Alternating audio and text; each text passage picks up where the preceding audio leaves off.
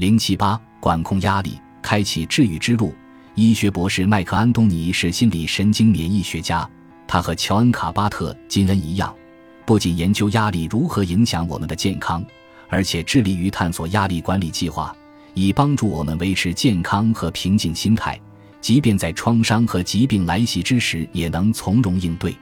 数十年以来，安东尼领衔的研究团队进行了一系列随机试验。评估乳腺癌患者在早期治疗阶段接受认知行为压力管理培训会有什么样的长期效果？培训内容包括放松技巧、减少负面思维技巧等。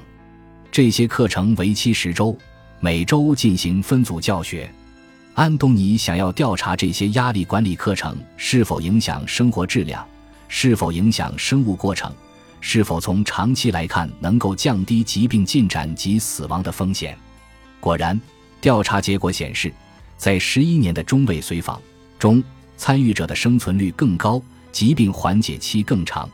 这项研究显示，学会积极管理压力，能够更好调节应激激素，提高免疫功能。最新成果表明，这还会影响基因表达，控制炎症基因出现下调，免疫功能基因出现上调，这都有助于控制转移过程。与对照组相比。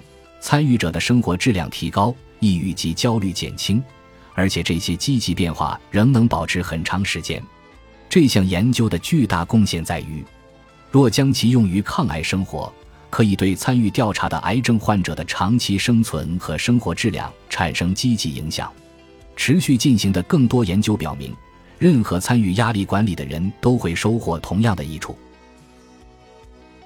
本集播放完毕，感谢您的收听。喜欢请订阅加关注，主页有更多精彩内容。